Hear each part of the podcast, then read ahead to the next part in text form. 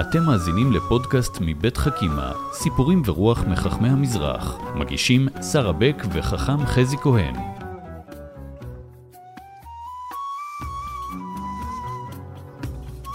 שלום חכם חזי כהן. אהלן שרה, שלום וברכה. איזה כיף שאנחנו מספרים סיפורים, והיום אנחנו עם סיפור שאני אוהבת במיוחד ומרגש אותי במיוחד, על זוגיות ועל הבנה ועל חמלה ועל הכלה.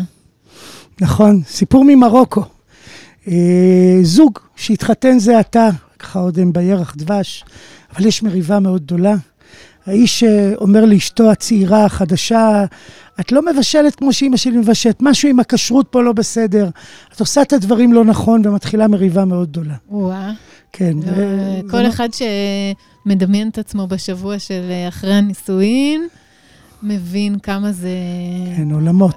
זה, אה, כן, זה קשה. עולמות נפגשים וזה מורכב, והם הולכים לרב טולדנו לשאול אותו מה לעשות. הרב טולדנו שומע את האיש, שומע את האישה ומסתכל על הסיטואציה ואומר, תראו, אני מחמיר גדול, ואני מבקש מכם, אני פוסק לכם, שתלכו לשאול את אותה שאלה את הרב יוסף משאש חברי. וזה בדיוק מה שהם עושים, הולכים אליו. אני מדמיינת אותה הולכת בדמעות נגררת אחרי בעלה לרב השני שהוא יפסוק לה, שבעצם היא בסדר, כלומר, מה שהיא למדה אצל אימא שלה זה בסדר. כן, אבל עצם העובדה שהרב טולדנו שולח אותם, זה אומר שהסיפור לא נגמר, שיש נכון. פה עוד איזה... נכון? פלונטר. והם הולכים לרב יוסף משאש, והוא שומע את האיש ושומע את האישה, ואז הוא אומר, תביאו לי את הסיר. הבקשה מפתיעה אותם, והם הולכים הביתה, זה לוקח קצת זמן, חוזרים עם הסיר.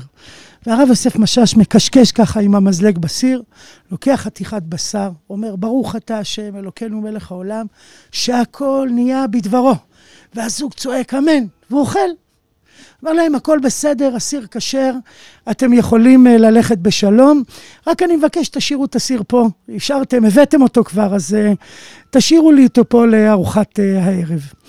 אה, הם הולכים אה, הביתה, שמחים ומאושרים, אבל לפני שהם הולכים, הרב משאש אומר לכלה בשקט, תשמעי, תבואי אליי מחר, אני קצת אדייק אותך בענייני כשרות. כשהיא הולכת, שומעים את זה בני המשפחה, ואומרים לה, רב, אבא, אתה אכלת משהו לא כשר? אתה אה, אמרת לה לבוא מחר להתעדכן, אז סימן שמשהו פה לא בסדר. תחליט, זה כשר או לא כשר. בדיוק. והרב משאש אומר להם, תראו, יש בכשרות אה, רמות שונות, יש מדאורייתא, יש מדרבנן, יש מנהג.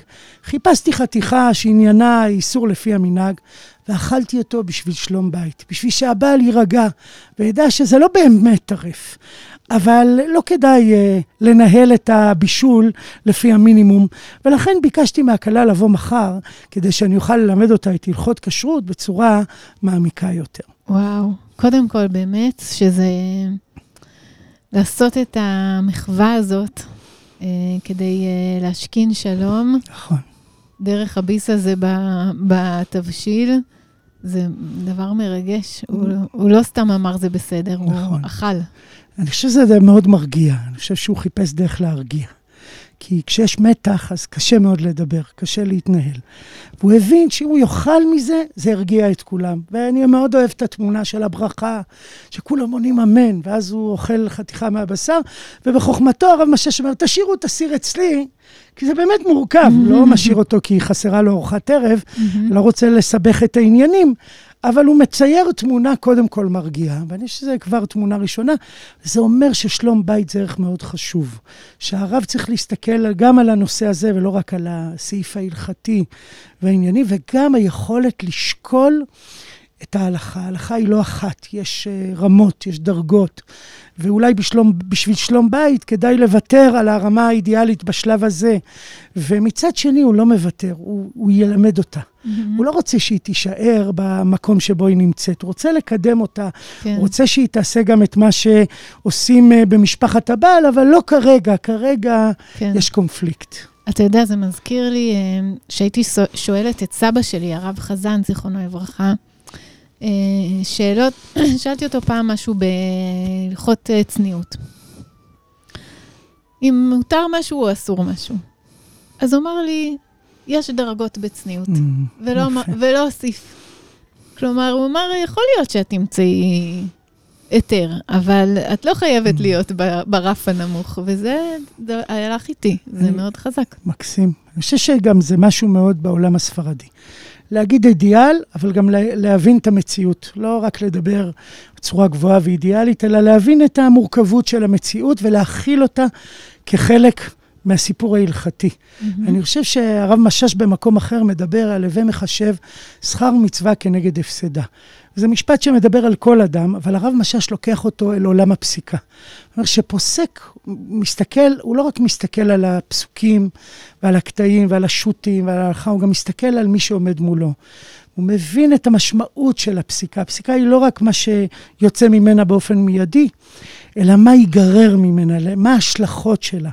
במובן הזה, שלום הבית הוא קריטי פה בסיפור, ולכן הוא כל כך מתייחס אליו.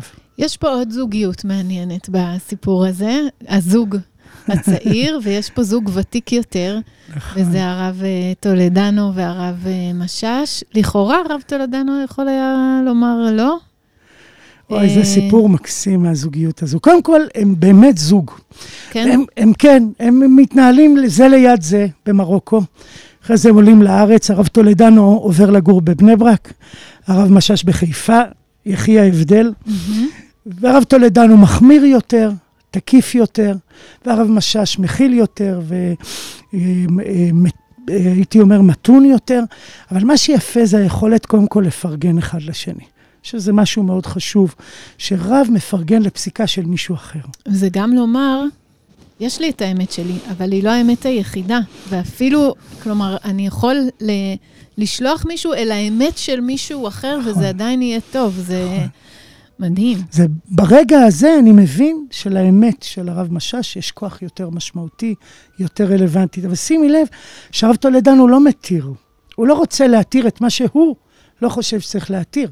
אבל הוא מספיק חכם להבין שכדאי מאוד שהוא ישלח אותם. אני מאוד אוהב את המשפט, אני פוסק לכם שתלכו לרב משאש שיפסוק לכם. לא באמת פסק, אבל זאת אמירה, הוא מדרבן אותם לא לסיים את הוויכוח כאן, כי הוא ייגמר לא טוב כאן.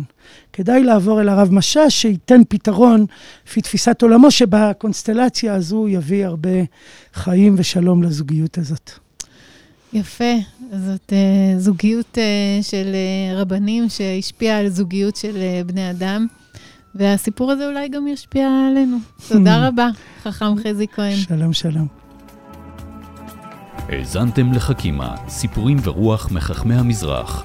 פודקאסטים נוספים תמצאו באתר חכימה מבית מטח, בתמיכת משרד החינוך, קרן אביחי ומשרד ירושלים ומורשת.